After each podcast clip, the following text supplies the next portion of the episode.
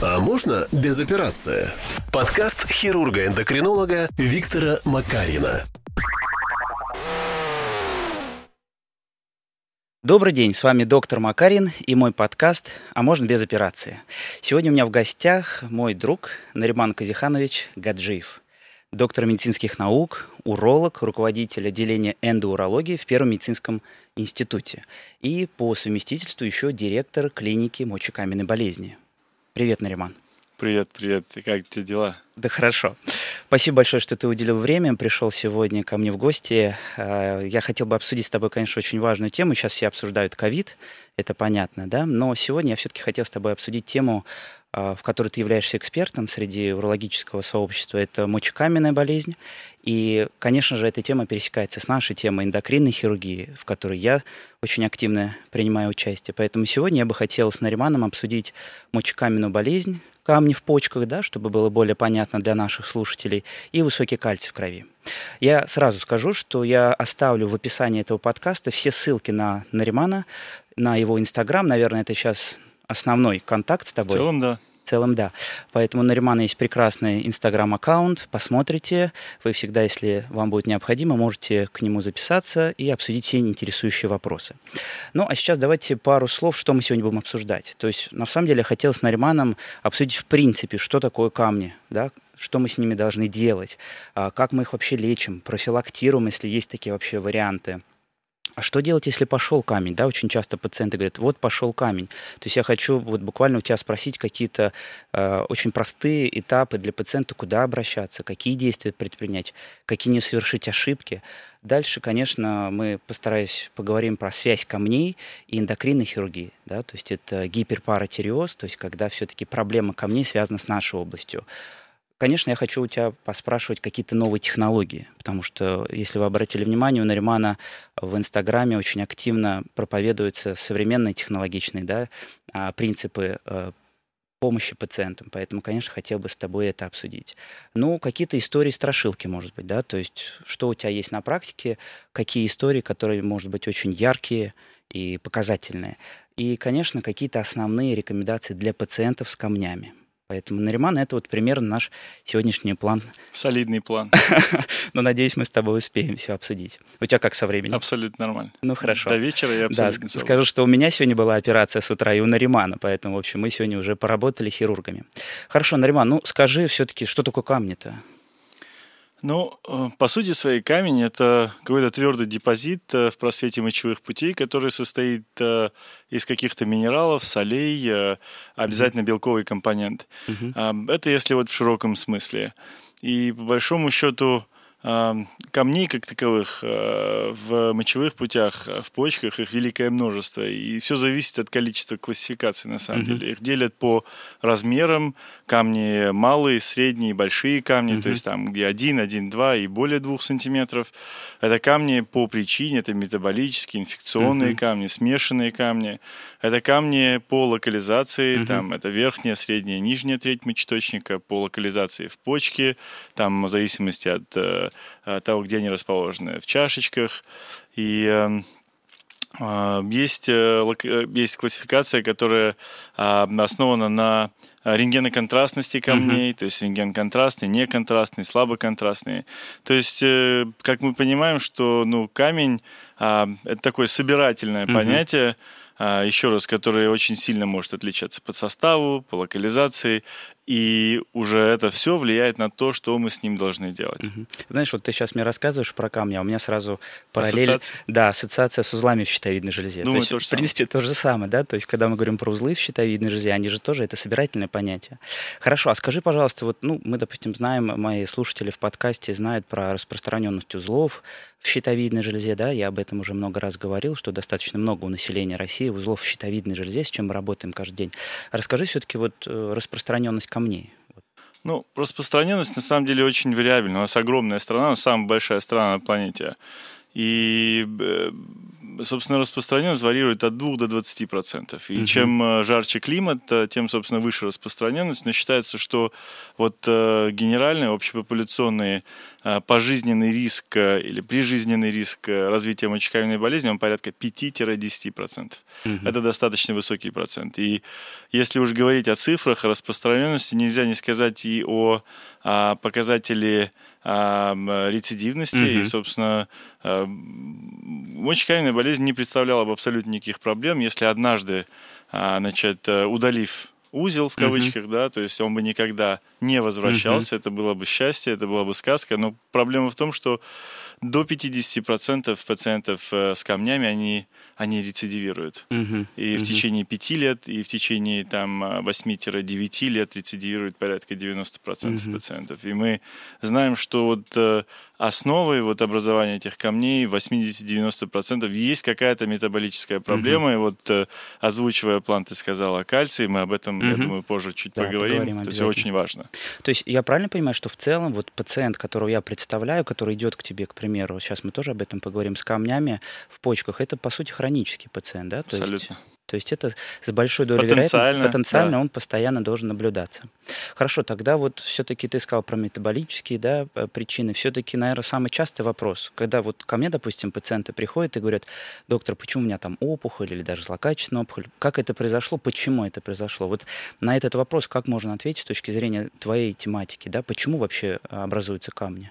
Ну, вот э, на этот вопрос нельзя не ответить, э, не сказав э, о том, какие камни существуют, uh-huh. потому что у каждого камня своя причина. Uh-huh. Да, то есть если, э, если грубо подходить, то в целом делит на кальциевые и некальциевые uh-huh. камни. Uh-huh. Но если подходить к этому, ну, будем так говорить, более детальнее, то нужно понимать, что у нас существует 7 групп uh-huh. различных камней а, и 23 подтипа различных камней. И, э, и если мы говорим там о первой группе, это кальциоксалатные моногидратные камни, то здесь э, э, достаточно плотные камни. Основная причина образования этих камней это э, нарушение соотношения оксалата и кальция, то есть когда оксалата в моче становится больше, чем кальция, и, э, и малый диурез, когда человек банально мало пьет. А если мы говорим о второй группе, Э, кальций оксалат дигидратных камнях, uh-huh. они не такие плотные. Uh-huh. А, значит, и там основная проблема это повышение выделения кальция с мочой, uh-huh. а это напрямую завязано uh-huh. с гиперкальциемией, то есть повышенной концентрацией кальция в крови. И там три подтипа. Если мы говорим об уратных камнях, то есть uh-huh. это следующая группа, то там э, либо проблемы с, э, значит, э, с, с подщелачиванием uh-huh. мочи, uh-huh. да, либо наоборот в щелочной среде вследствие инфекции. Uh-huh. Если мы говорим о четвертой группе, это кальций-фосфатные камни, uh-huh. то там это в основном это вот та наша общая проблема, как uh-huh. гиперпаратиреоз да. и другие системные заболевания типа саркоидозов и так uh-huh. далее. Uh-huh. Инфекция, опять-таки, тоже uh-huh. влияет на образование вот камней этой группы. Цистиновые камни, uh-huh. это наследственные заболевания, связанные uh-huh. с повышенным э, выделением цистина мочой. И тут э, взаимосвязь абсолютно очевидная. Э, шестая группа это там, где у нас э, матричные, медикаментозные, uh-huh. грибковые камни. Uh-huh. Ну, тут все понятно. Uh-huh. И смешанная группа, там, где э, причины, грубо говоря, перемешались, uh-huh. и нужно вычленять каждую из них. Э, поэтому, э, когда приходит пациент, э, и мы не знаем состава камня, uh-huh. мы еще вот э, не видели, как он выглядит внешне, мы не выглядели, как он выглядит на срезе, мы не знаем результатов э, анализов, uh-huh. там, инфракрасной спектроскопии или либо угу. дифракции рентгеновской, ответить на этот вопрос невозможно. Мы можем предполагать, угу. там, по pH мочи, по плотности камня, по, по данным каким-то КТ, таким да. признакам, да? А вот тогда очень такой важный вопрос. Вот я всегда представляю пациента, либо своего, либо, допустим, твоего. Вот к тебе приходит пациент, вот опиши э, такого среднестатистического, с чем он приходит, если мы сейчас не берем острую ситуацию. Вот острую мы еще, наверное, обсудим с тобой. Вот, в принципе, человек к тебе приходит с камнями, да, говорит, у меня камни, вот что с ним надо делать? Какая так, тактика в данной ситуации? Ну, принципиально нам нужно понимать, если я правильно понял вопрос, нам нужно понимать, э, к какой группе риска относится да, пациент. Да. да, то есть э, у него уже должны быть результаты какого-то uh-huh. обследования uh-huh. визуализационного. Uh-huh. То есть э, чаще всего это люди приходят с результатами ультразвукового УЗИ, исследования. Допустим, да. да, оно абсолютно неинвазивно, безопасно. К сожалению, информативность этого метода она страдает. Uh-huh. УЗИ по результатам исследований не уступает компьютерной томографии, а uh-huh. это метод золотого стандарта только в условиях э, неотложного приемного uh-huh. отделения, когда пациент поступает э, с э, признаками а, острой почечной колики, и мы видим там какие-то изменения в моче, характерный болевой синдром, который локализуется в боку. И по УЗИ мы можем видеть либо расширение полостной системы, либо отсутствие мочеточника выброса. Те, кто разбирается чуть глубже, они смотрят э, резистивные индексы uh-huh, в почке. Uh-huh, uh-huh. И э, то есть там все понятно. Но если пациент плановый, он приходит, то УЗИ однозначно недостаточно, uh-huh. потому что УЗИ не дает картины о, о полном актуальном количестве камней, uh-huh. оно не дает э, картины Э, информации о морфологии камня, угу. оно не дает информации о плотности камня, угу. об, э, об углах, э, скажем, угу. инфундибуляр, то есть об угле между лоханкой, угу. мочеточником и чашечкой. То это есть тоже это, те, это абсолютно важно, потому угу. что если мы чуть позже, я думаю, скажем и о методах лечения, угу. и у каждого метода, каждый метод создает какие-то фрагменты, эти фрагменты имеют свою дальнейшую да. жизнь, и очень много зависит от того, от этих анатомических факторов, которые на первый взгляд а, могут показаться, ну, скажем, не очень релевантными, не очень важными. Понятно. Тогда вот вопрос, я понимаю, что пациент, как правило, уже с какими-то да, обследованиями. Ну, тогда давай представим пациента все-таки острого, да, который вот возник у него приступ э, мочекаменной болезни, как почечный колика, да, есть еще такое понятие. Вот какой этап да, должен быть у этого пациента? Что с ним мы должны делать? Как на практике это происходит? На самом деле все очень просто. Э, если это первичная почечная колика, угу. мы сейчас не говорим о тех, которые испытывают второй, третий раз, они угу. уже, в принципе, все знают. Все знают, да. Да, то есть мы говорим о том, э, о первом эпизоде почечной колики. Первое, значит, что нужно сделать, значит, э, э, обязательно вызвать скорую. Так. Да, потому что почечная колика отличается тем, что ей, в принципе, все равно, в, какой в каком вы положении. Угу. То есть она будет э, болеть в любой ситуации. Угу. По рассказам очевидцев, боль от почечной колики, она превосходит боли, испытываемые роженицами при родах. Угу.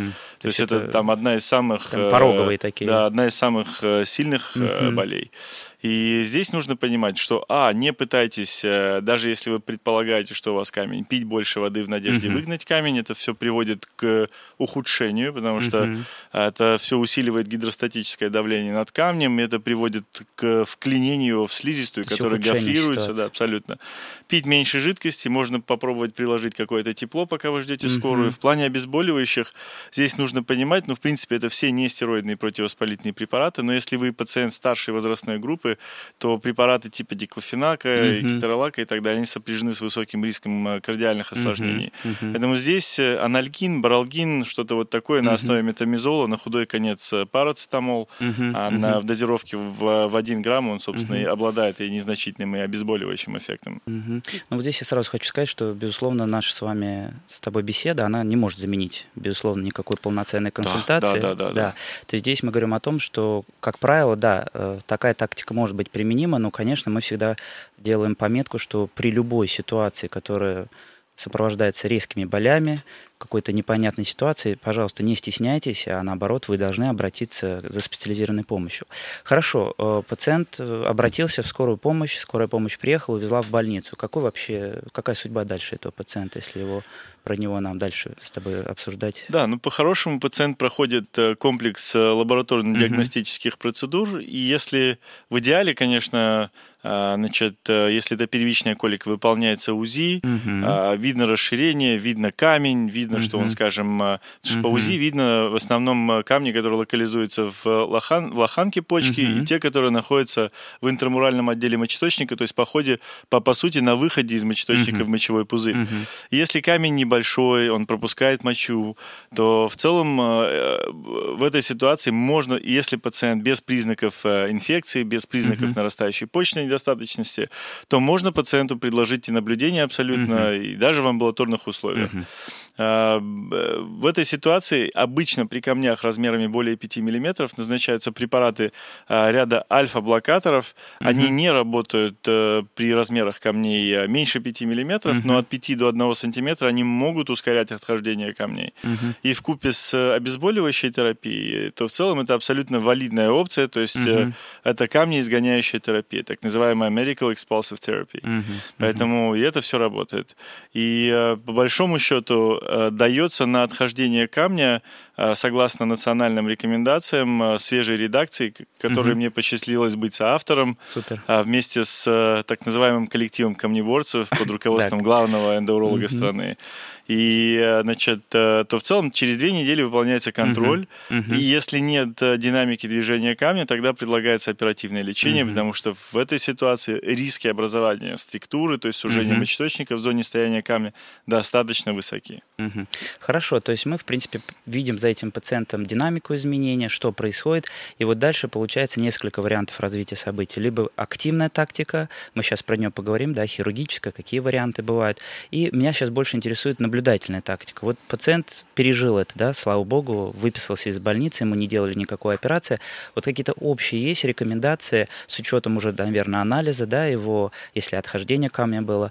Вот что дальше ему делать? Он встает под наблюдение к таким камням камнеборцем, да, как мы вас называем камнеборцы, да вы сами себя называете камнеборцы, то есть он должен постоянно у тебя наблюдаться, я правильно понимаю? Здесь э, принципиально к мероприятиям э, профилактического толка мы приступаем э, только после того, как мы разрешим ситуацию uh-huh. с камнем. То uh-huh. есть пока камень в просвете, мы занимаемся uh-huh. камнем в просвете.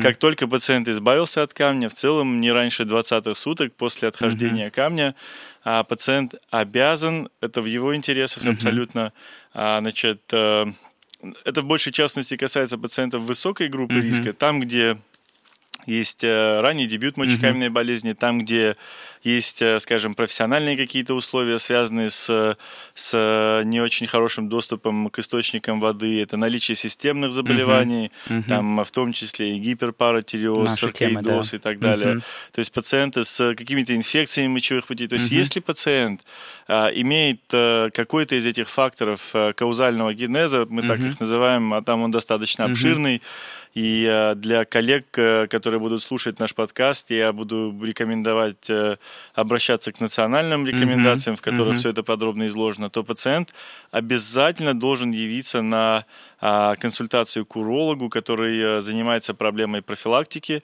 И в соответствии с нашими рекомендациями, с национальными пациенту рекомендован анализ крови а, на а, креатинин, так. на а, значит, э, на ионизированный кальций. кальций.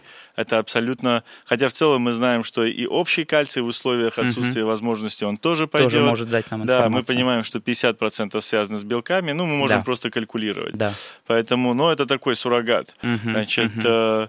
И э, обязательно э, пациенту высокой группы риска рекомендован анализ суточной мочи. Uh-huh, и сегодня uh-huh. я с гордостью могу сказать, что эта возможность есть в клинике Stone Lab, который uh-huh. занимается этим достаточно uh-huh, глубоко и профессионально. Uh-huh, uh-huh. И вот если мы находим, собственно, какие-либо изменения, то, по сути, эти анализы направлены на выявление метаболической uh-huh. проблемы. И мы потом занимаемся этой метаболической проблемой прицельно. Uh-huh.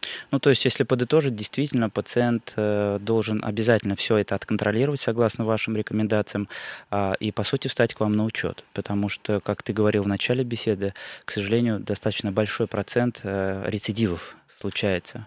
И здесь, я так полагаю, все-таки профилактическая медицина, она будет работать, да, в, в контексте я бы, я бы добавил здесь, учитывая, что все же наш подкаст, я очень надеюсь, будут слушать коллеги, а, если э, это была, э, это была ситуация, вернее, сценарий, связанный с а, неотложным отделением, uh-huh. там, где камень отошел uh-huh. сам. Uh-huh. И мы понимаем, что, скажем, в 2 часа ночи в городском стационаре вряд ли кто-то ему будет брать ионизированный кальций Мало и так далее. Да, абсолютно. Маловероятно. Но мы говорим, о, я бы хотел буквально в двух словах да, сказать конечно. о той ситуации, когда мы имеем дело с плановым пациентом. Uh-huh.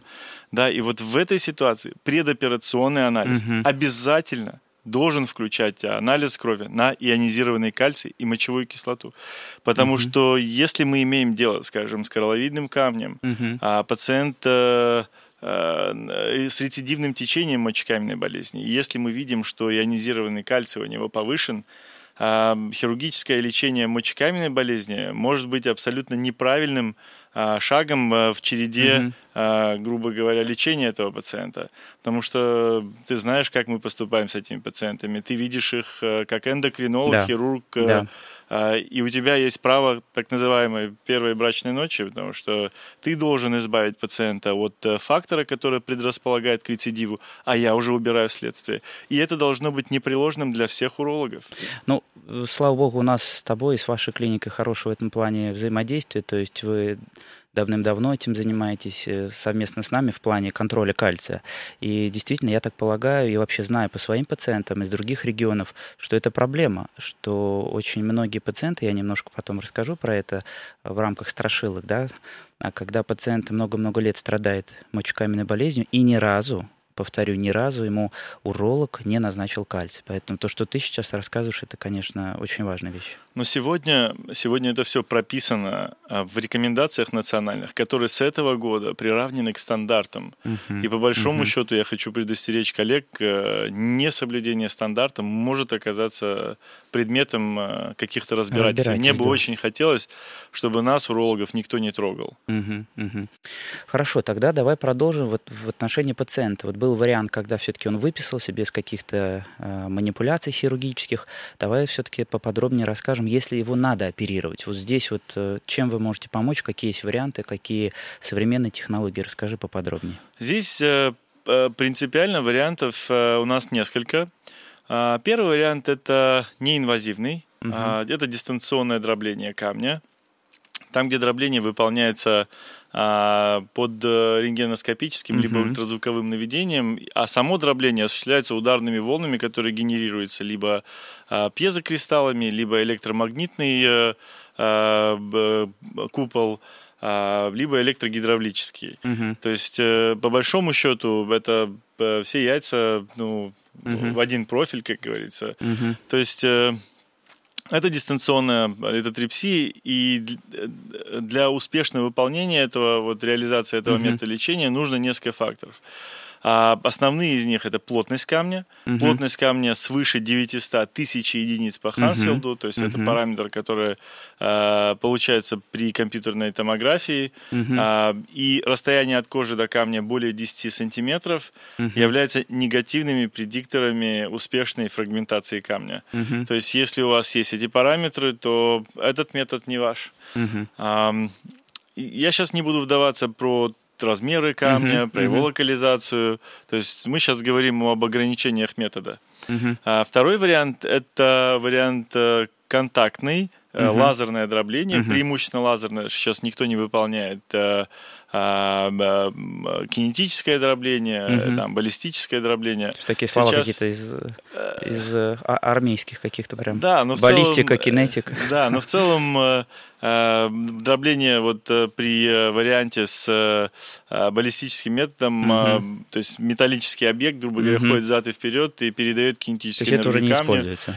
Ну, меньшей степени, меньшей степени. да. Я бы не сказал, что у всех оснащение позволяет выполнять лазерное дробление. А, ну и преимущественно основной вариант лазерное дробление. Угу. Сейчас это Гольмий, угу. который по потихоньку замещается, вот говоря о технологиях новейших. Э, это отечественная технология, это суперпульс, угу. Тули суперпульс технология.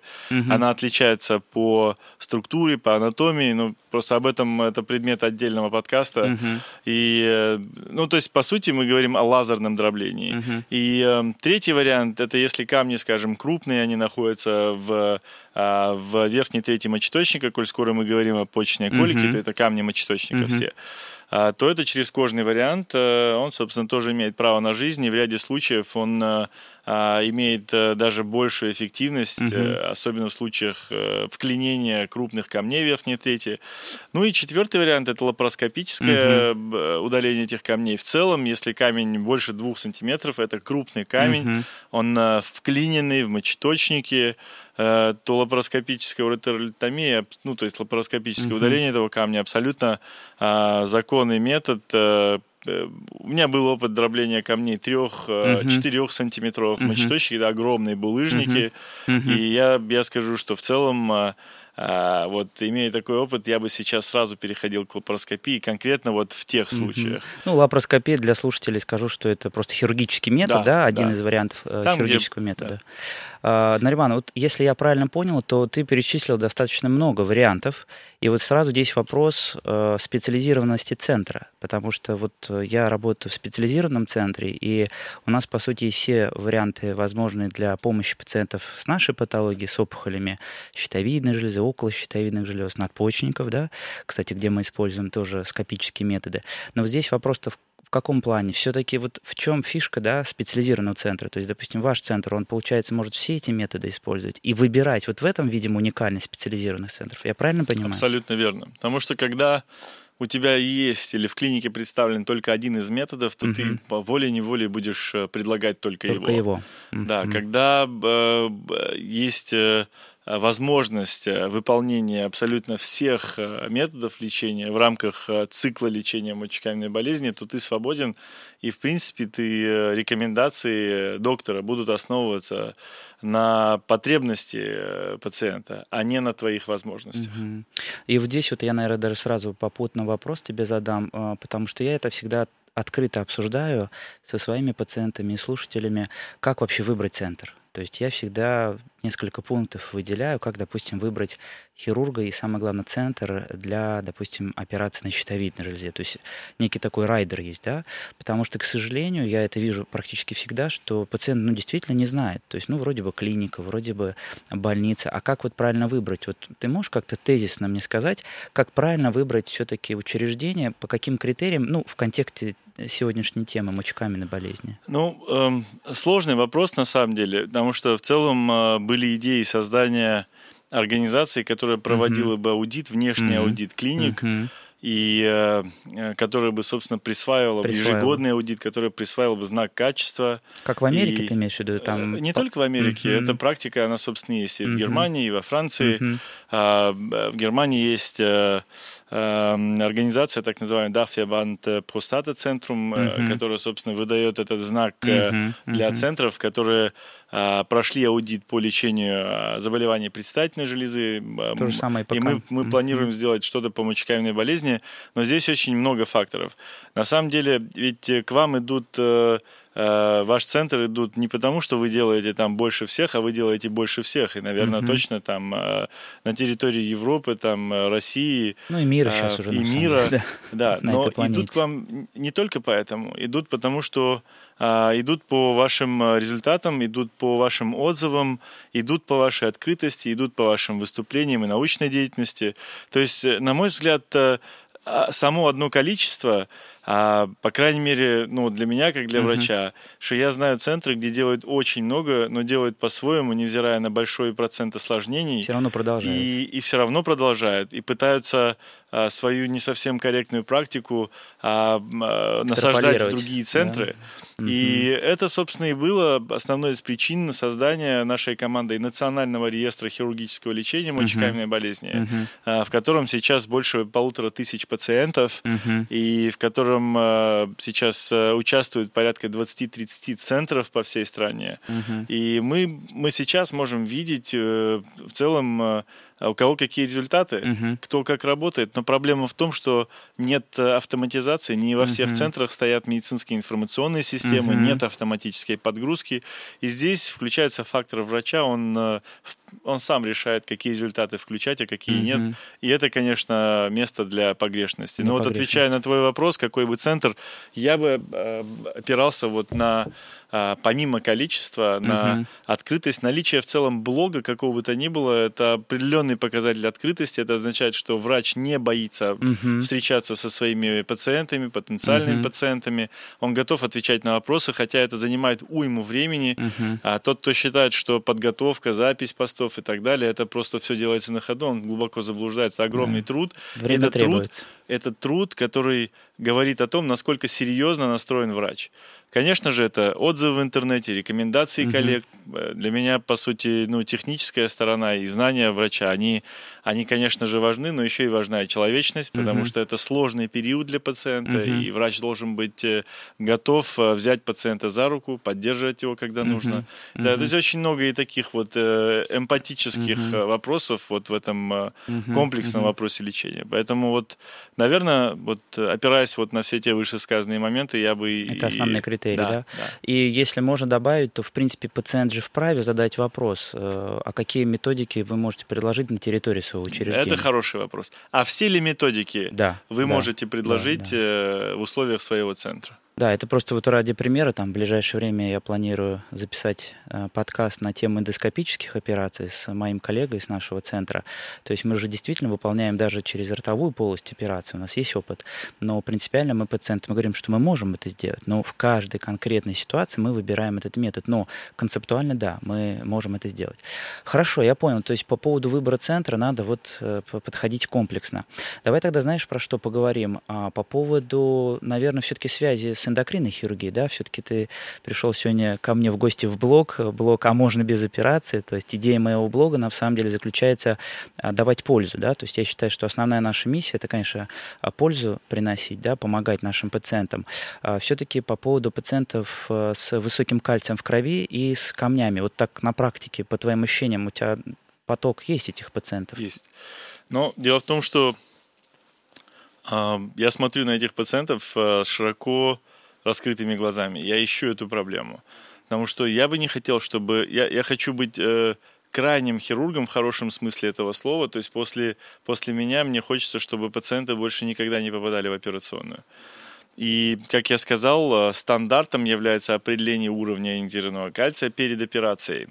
Если я вижу, что кальций повышен, э, я вижу, что пациент с рецидивной формой, я вижу, uh-huh. что там не какой-то стационарный камень, uh-huh. который лежит 5 лет uh-huh. в чашечке, uh-huh. а я вижу, что это прогрессирующий э, рост камня, uh-huh. а, срабатывает щелчок. Uh-huh. А, давайте смотреть э, кальций мочи. Uh-huh. Если я вижу гиперкальциурию, uh-huh. пациента, прежде чем направить, собственно, к тебе, как uh-huh. эндокринологу, мне хочется разобраться самому, uh-huh. стоит ли он э, твоего времени. Uh-huh. Что мы делаем? Мы определяем уровень парад-гормона. Uh-huh. Uh-huh. А, помимо парад-гормона мы смотрим фосфор, uh-huh. мочевую кислоту, витамин D25. И по большому счету, э, ведь есть варианты, когда у нас есть там верхняя граница кальция, то есть норма кальциемический гиперпаратиреоз первичный, uh-huh, uh-huh. то в этой ситуации его очень сложно отдифференцировать с вторичным гиперпаратиреозом, который является причиной там либо недостаточности витамина D, да. либо почечной недостаточности, а это частый наш пациент, uh-huh. особенно с рецидивной формой. Uh-huh, uh-huh. Иной раз э, я могу его подзадержать у себя, опять-таки там выполнить uh-huh. тиазидную пробу, там, где мы назначаем на две недели тиазиды, они угу. как известно, они усиливают э, обратное всасывание кальция в почках. Угу. И если через две недели я вижу, что парад гормон э, не вернулся к норме, угу. а если я вижу, что гиперкальциурия не ушла, тогда я незамедлительно отправляю его к тебе, и uh дальше, собственно, uh потом, после тебя, я получаю его уже без э, проблемы, без связанной, да, без гиперпаратиреоза, и, эм, собственно, оперирую и делаю свою операцию. Да, и здесь я хочу добавить, о чем мы сейчас вообще говорим с Нариманом, это сочетание мочекаменной болезни и эндокринной системы. То есть я напомню слушателям, то, что у нас есть в организме у всех, это четыре околощитовидные железы. Их еще называют паращитовидной железы, но это не совсем корректно, все-таки более по-русски и с точки зрения а, терминологии околощитовидной, но кто-то слышит паращитовидной. Смысл в чем? Я сейчас просто напомню теоретическую часть, э, с Нариманом как, как раз мы это проговорим околощитовидные железы вырабатывают парадгормон.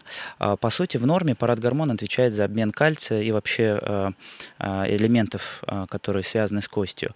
Принципиально что происходит? У некоторых пациентов происходит, ну, грубо говоря, точечная мутация, то есть происходит поломка одной клетки в околощитовидной железе, и околощитовидная железа начинает, грубо говоря, увеличиваться. Она превращается в опухоль. И вот то, что я на консультациях все время пациентам говорю, а, конечно, это доброкачественная опухоль, чаще всего. Хотя, конечно, бывает и рак околощитовидной железы. Менее одного процента, да, но да, тем крайне менее. редко, крайне редко. Но что обычно на практике? Это действительно увеличилась одна околощитовидная железа, ну, редко, чтобы несколько. И вот эта околощитовидная железа начинает избыточно вырабатывать парад гормон в кровь Парад-гормон, он не токсичен, но что он делает? Через определенные клетки в костях, там их называют остеокласты, он выбивает, ну, таким совсем простым языком, выбивает кальций из кости. И что происходит? Вот уже кальций является опасным для пациента. То есть кальций ежесекундно, он атакует сосуды, причем в том числе и сосуды мелкие головного мозга, сосуды в почках. Кальций выходит из костей, то есть развивается остеопороз. И кальций, самое главное, что откладывается в почках. Вот та тема, которую мы сейчас обсуждаем. И, к сожалению, вот пациенты, которые ни разу не проверили с мочекаменной болезнью кальций, к сожалению, могут упустить именно причину это вот наша эндокринологическая, когда есть опухоль около щитовидной железы. И действительно, то, что Нариман рассказывает, абсолютная правда. Я постоянно вижу от тебя пациентов, они ко мне приходят. Да, я их оперирую, они в нашем центре проходят хирургическое лечение, мы их действительно тебе обратно возвращаем. То есть спасибо. это очень... Да, да, да, тебе большое спасибо, да. То есть на самом деле это такая мультидисциплинарная а, ситуация, и самое главное, что мы без вас не можем, потому что, ну, понятно, что вы их вообще выявляете очень часто. И получается, получается, вы без нас не можете. То есть действительно такая командная работа. Поэтому вот сейчас вот просто напомнил а, принцип, да, почему вообще мы сегодня это обсуждаем. Потому что действительно в моей практике есть пациенты от тебя, вот, которые проходят через Причем нас. этих пациенты, да. они запоминаются. Да. Они запоминаются, Да. потому Да. что Да. у всех у них э, какая-то чудовищная история. Там э, по 5, по 6, Да. 12 рецидивов. Э, Да. И, конечно... Ну, это, кстати, вот э, мы совсем с тобой переходим к этим страшилкам. Я просто тебе расскажу, какие у меня есть пациенты вот в таком контексте. Я все время привожу пример. Пациентки уже предлагают восьмую операцию, открытую операцию, то есть даже не, не скопическую, да, вот эту а, лапароскопию, а открытый доступ, то есть большой разрез, там по 10-12 сантиметров. И у нее возникает какой-то, видимо, внутри, в голове все-таки щелчок. Что-то не так происходит. Но уролог ей говорит, давайте, это в южных регионах есть а, такие у меня пациенты, и им предлагает там девятую операцию. Пациент идет в Яндекс, да, мы же знаем, что. Яндекс, Google это самый популярный врач. Лучший друг, да. Лучший друг, да. И пациент действительно искренне пишет, камни в почках, причина. И одна из причин кальций высокий. Пациент сам идет, ну это пациентка, женщина, сдает кальций, он у него высокий. Слава богу, есть интернет, там находит мой блог, интерн- э, сайт.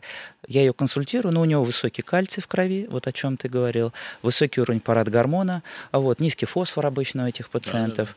А, мы ее оперируем, я ее оперирую, убирая опухоль э, около щитовидной железы 2 сантиметра, да. Огромное. Ну вот, по-моему, прошло 6 или 7 лет примерно. Ну, по крайней мере, э, мы с ней как-то связывались, рецидива не было. Я не говорю, что это панацея наша операция, но, по крайней мере, мы ее избавили. Это Вот. хороший, э, хороший вот акцент э, для того, чтобы э, не пропустить какую-то смешанную причину. Обязательно там через месяц после паратиреоидектомии, то есть по- операции по удалению Мгм. околощитовидных желез, необходимо выполнить анализ суточной мочи и Мгм. исключить сохраняющуюся гиперкальциурию. Потому что Да, здесь я просто понимаю, что мы-то выполнили свою работу, но процесс может продолжаться уже не из-за а, околощитовидных желез, правильно. а вот те самые метаболические Дело в изменения. том, что сам есть три состояния насыщения. Вот мочи как э, раствора, это состояние ненасыщенное там по камнеобразующим соединениям, это состояние сверхнасыщения и состояние метастабильное, там, где все находится в равновесии. Так вот, когда уже камень сформирован и находится в мочевых путях, то даже в метастабильной зоне, тогда как, когда, казалось бы, нет никаких там серьезных проблем, возможно увеличение этого камня в размерах. Поэтому очень важно еще и смотреть и на риски сатурации, то есть на риски насыщения. И э, такая возможность, кстати, вот э, в нашей лаборатории она имеется. Мгм, есть, э, Вот э, ты стал говорить про лабораторию, про э, измерение показателей. А расскажи слушателям про приложение, которое у вас есть, потому что, по-моему, это единственное приложение, ну точно в русскоязычном да, а, а, сегменте по поводу помощи пациентов, э, пациентам э, с помощью современных технологий. Расскажи, пожалуйста, а, про... на самом деле, спасибо большое, что вспомнил, что на самом деле это... Ты уже забыл. не, мы, постоянно над ним работаем, просто а, его не было в списке обсуждаемых А, вопросов, прости. поэтому да. Но Ну, на, самом деле а, оно единственное подобное вот в своем роде приложение на и оно оно сейчас существует на английском, немецком, э, русском языках, да, и в принципе сейчас готовится перевод. Напомню, да, как оно называется. Stone, Stone MD. Stone MD. Stone MD, Мгм. Medical Doctor. Мгм. И большому счету оно такое комплексное приложение. А, когда вы заходите в него, оно предлагает пройти Мгм. тест. Э, Тест э, который основан на ROX-номограмме. Это uh-huh. номограмма из клиники МИО, которая uh-huh. включает около там, 3000 пациентов. И оно предлагает, ответив на вопрос, оно предлагает инфографику, в которой будет указаны ваши индивидуальные персонализированные риски рецидива через 2, 5 и 10 лет. Также там порядка 800 продуктов питания с содержанием кальция, цитрата, оксалата в продуктах питания, калорий, там, где, в принципе, э, в зависимости от типа камня вашего вы можете самостоятельно отслеживать, э, что употреблять, а что нет. Пациентам, uh-huh. которые получили стенд, то есть трубочку uh-huh. для. Uh-huh. А, оттока мочи из почки в мочевой пузырь, Э, что у нас порядка 12% пациентов забывают эти стенты там. там Про стенд еще, да, у меня будет вопрос. Радар. Да. Угу, и угу. там есть возможность PH-дневника, угу. то есть не нужно записывать PH, э, что тема наша, можно ли без операции, угу. это интересный вопрос. Об этом, к сожалению, забывают наши коллеги-урологи, что можно без операции угу. во многих случаях. Угу. Я будет вопрос, я отвечу. Угу. И, э, и там же у нас есть видеоролики угу. операций, всех операций, которые выполняются в мочекаменной болезни, в хирургии мочекаменной болезни, все есть там, и они угу. э, носят, в том числе и имеют описание к операции. Угу. То есть в целом приложение очень-очень достойно, мы работаем над ним. Вы, есть... я так понял, вы постоянно улучшаете. Да, стараемся. Тогда подытожь по поводу приложения, все-таки оно кому подходит? Вот для кого это в оно первую подходит очередь? для всех пациентов, так. у которого был э, хотя бы один рецидив. Один рецидив. Да, и тогда, потому что если был один рецидив, это, угу. это означает, что у пациента есть почти 100% какая-то проблема, угу. которая поддерживает, угу. э, э, то есть обусловила этот угу. рецидив. Угу. И это приложение ну, будет очень-очень э, большим помощником. Да, то есть вот ты правильно сказал, что это действительно помощник получается для пациента, и я очень рад, что есть такое в урологической вашей э, дисциплине, потому что сейчас технологии у нас идут семимильными шагами, и, конечно, а, только визит к врачу иногда просто-напросто недостаточно, да, то есть какой-то интерактив должен постоянно быть, поэтому Касаемо здорово. интерактива, да. я хотел бы, пользуясь случаем, поблагодарить тебя за активное участие на uh-huh. наших э, интерактивных мероприятиях, uh-huh. так называемых uh-huh. школах пациентов, uh-huh. и которые мы проводим раз в три месяца. Сейчас в условиях пандемии, естественно, мы взяли паузу, uh-huh. а, но я вас уверяю, как только все закончится, мы uh-huh. опять возобновим эту практику. Там, где мы каждые три месяца uh-huh. да, а, большой-большой uh-huh. дружной э, семьей пациентов, и семья наша с каждой встречей растет, растет увеличивается. Uh-huh. Это порядка 150 пациентов. Последний раз у нас было порядка 178 uh-huh. человек. Uh-huh. Пациенты с мочекаменной болезнью. Uh-huh. И они услыш... А, а, у них есть возможность прослушать три интереснейшие uh-huh. лекции, которые они сами выбирают в конце uh-huh. каждой школы uh-huh. от uh, всевозможных специалистов. Uh-huh. Там, где есть возможность получить бесплатно абсолютно УЗИ, uh-huh. Uh-huh. мочеводящих путей, бесплатную консультацию там же на месте от специалистов. Uh-huh. Uh-huh. И это так называемые интерактивные встречи, они реально работают работают, и uh-huh. э, в научной литературе этот эффект, он называется как Stone Clinic эффект. Uh-huh. Uh-huh. Когда человек приходит, он просто...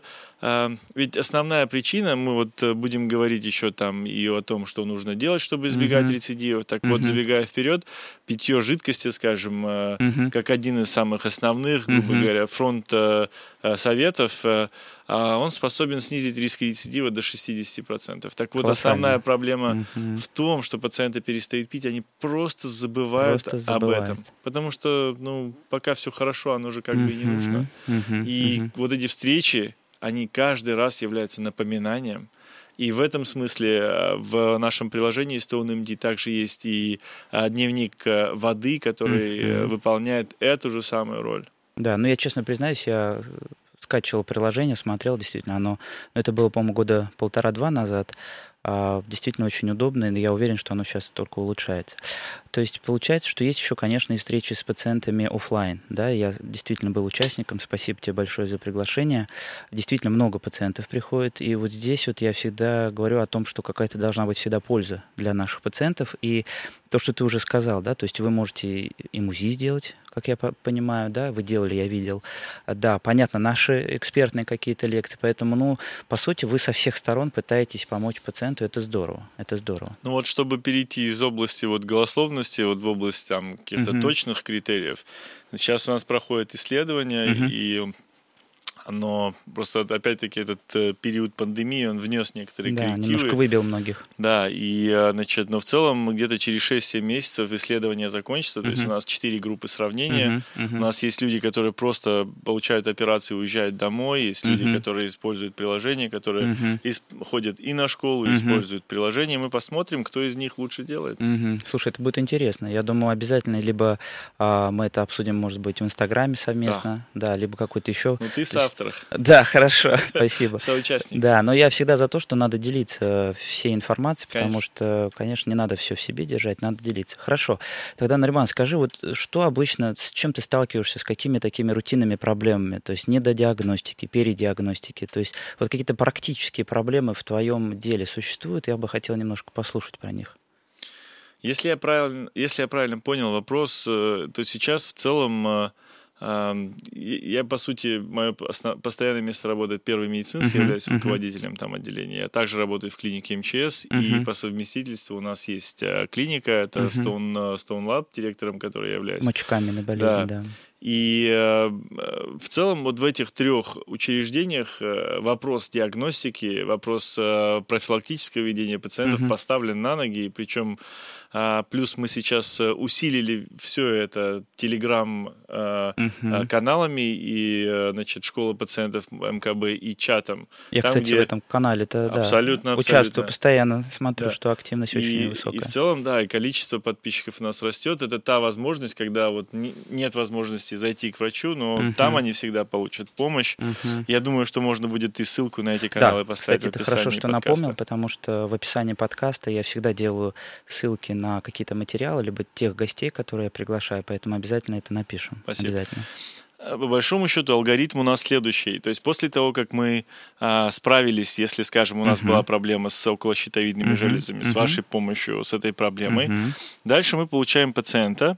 А, Значит, э, если, скажем, речь идет не о какой-то хирургической проблеме, тогда мы э, через 20 дней после того, как закончатся все эти хирургические Мгм. активные манипуляции, даже удаление стента тоже Мгм. туда входит, Мгм. то мы в целом э, значит, э, выполняем первый анализ, то есть первый срез. Мгм. Это кровь и анализы, Мгм. анализ суточной мочи. Там Мгм. порядка 10 параметров для определения концентрации ка- камнеобразующих соединений. У нас в клинике Мгм. он называется анализ на камне риск Мгм. а, с определением э, сатурации. И на сегодняшний день, насколько я знаю, в России мы единственная клиника, кто определяет э, риски насыщения. А, Значит, э, после этого мы, мы не бежим сразу назначать медикаменты. Мы стараемся б- дать пациенту минимум рекомендаций, которые позволят ему а, справиться, или, по крайней мере, посмотрим, Мгм. получается ли справиться с этой проблемой. И через месяц этих консервативных, грубо говоря, Мгм. мер мы еще раз смотрим анализ суточной мочи, и мы смотрим, как э, поменялся Мгм. состав. Если Мгм. состав поменялся, тогда Мгм. мы оставляем пациента вот на этой схеме, и следующий у него визит будет в течение 6 месяцев. Обычно Мгм. мы берем 3-6 месяцев. А, И он приходит еще одним анализом суточной Мгм. мочи. Если там все хорошо, то следующий визит уже через год. Мгм. И дальше мы стараемся видеть пациента с э, результатами анализа суточной мочи и как минимум Мгм. УЗИ почек раз в год. Мгм. Это если пациент относится к высокой группе риска. Мгм. Ну, я понял, что маршрут пациента, в принципе, может быть расписан чуть ли не на год вперед. так Абсолютно. да. Абсолютно. А, вот ты сказал по поводу этих сроков. Вот у нас в нашем а, деле в эндокринной хирургии очень много иногородних пациентов.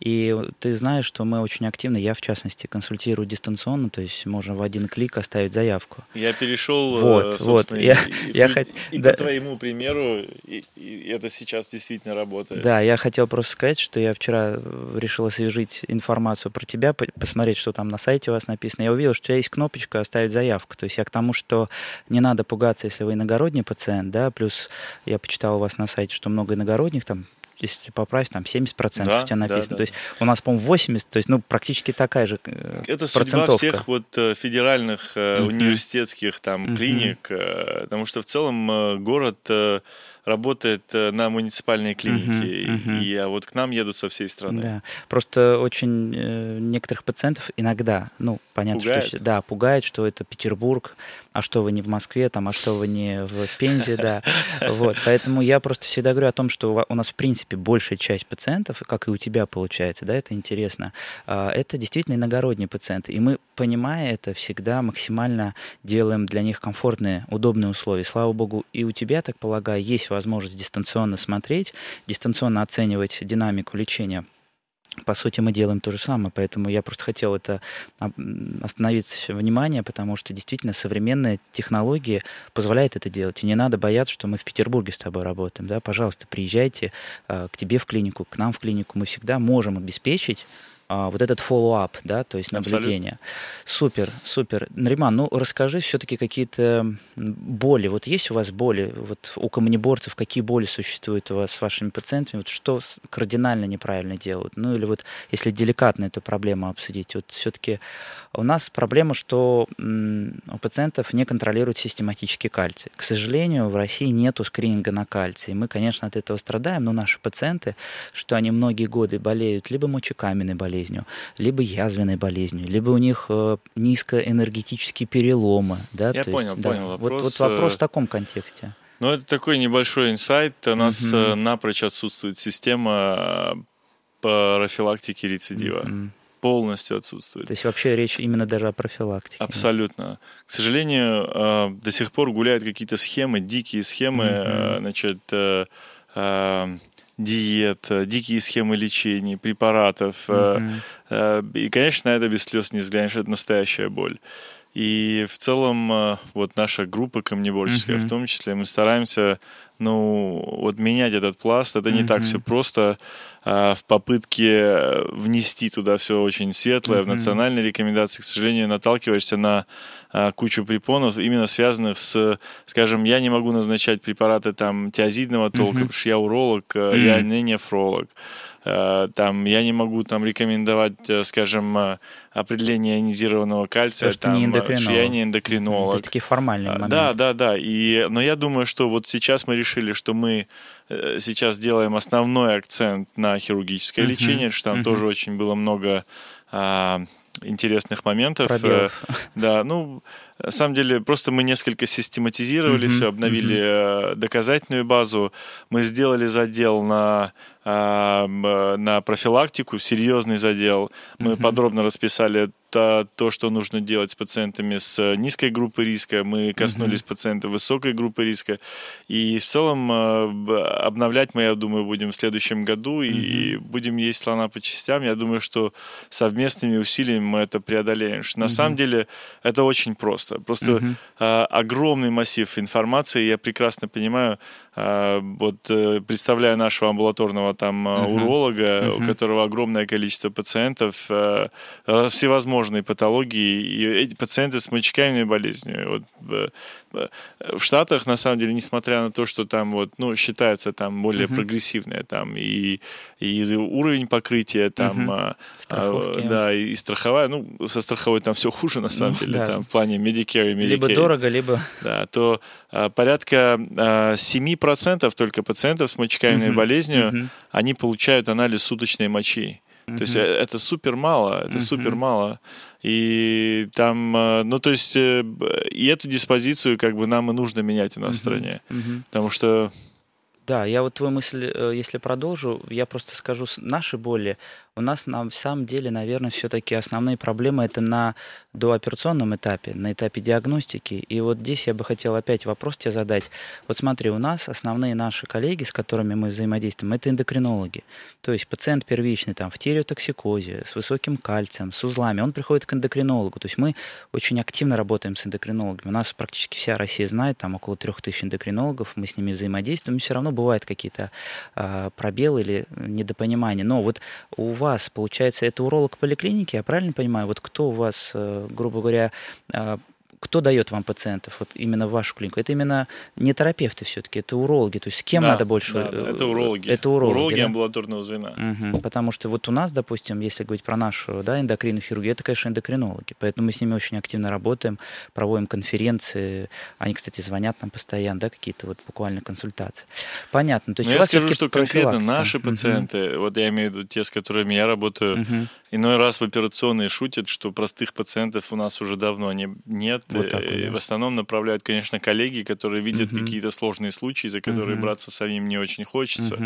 Я их, в принципе, могу понять, потому что иной раз э, там хирургическое лечение какого-то сложного кейса, оно может быть сопряжено с очень серьезными осложнениями, которые угу. не, не в каждой клинике угу. можно вытянуть.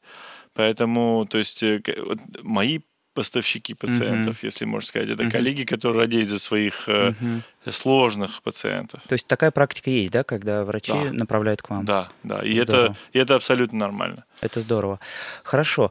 Так, что мы с тобой еще хотели обсудить, Нариман? А, ну, я хотел пять каких-то или сколько ты скажешь основных э, рекомендаций для пациентов с камнями какие-то базовые принципы, которые, может быть, понятно, что бывает все очень индивидуально, но какие-то базовые принципы, которые всегда надо соблюдать. То есть как вот гайдлайны, которые нам пытаются все время маршруты, да, и определенные э, точки соприкосновения с диагностическими процедурами, там, манипуляциями. Вот что бы ты мог рассказать про вот своих пациентов, какие-то такие точки отсчета, что точно должен сделать пациент с камнями в почках?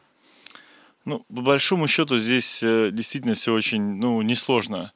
А, первое, если, скажем, мы говорим о том, вот э, эм, у пациента, скажем, не в молодом возрасте, uh-huh. там 40-50 лет, э, без там, гиперпаратиреоза uh-huh. и так далее. Uh-huh. То есть пациент низкой группы риска, uh-huh. он получает эпизод мочекаменной болезни, с которым успешно справились, uh-huh. и вот ему нужно, собственно, делать что-то, чтобы минимизировать риски uh-huh. рецидива. Помимо всего того, о чем мы говорили, uh-huh. первое, конечно, нужно пациенту держать э, объем диуреза, то есть объем uh-huh. мочи не меньше 2,5 литров, uh-huh. Uh-huh. ну, при условии отсутствия каких-то серьезных проблем со стороны uh-huh. сердца.